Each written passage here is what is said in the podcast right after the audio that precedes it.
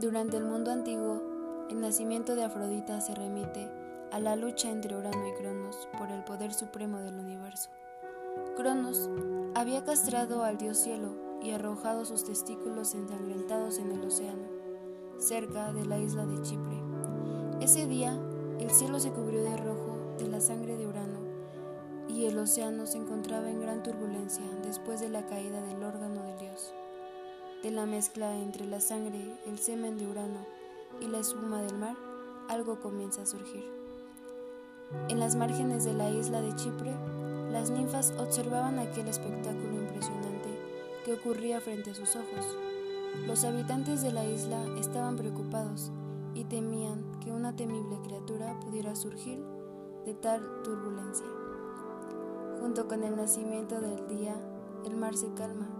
En él se puede ver apenas una densa espuma burbujeando en profusión. Una brisa sopla hacia la isla y trae consigo al más delicioso de los perfumes.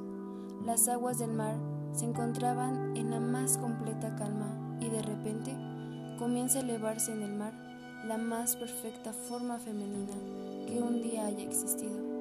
El rostro era perfectamente simétrico y hermoso, el cuerpo curvilíneo donde se le exigía y esbelto donde debería. La armonía era simplemente perfecta. Al emerger, todos contemplaron a quien solo podía ser una diosa. Al llegar a la isla, comenzaron a brotar flores a su alrededor. La noticia de tan bella diosa llegó rápidamente al Olimpo. Los dioses encargaron a las horas que la buscaran.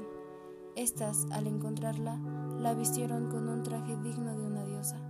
Al llegar al Olimpo y ante los ojos de todos los dioses, ella maliciosamente deja resbalar el vestido, revelando así toda su belleza original. La constatación solo podía ser una. Se trataba de la legítima diosa, de la belleza y del amor.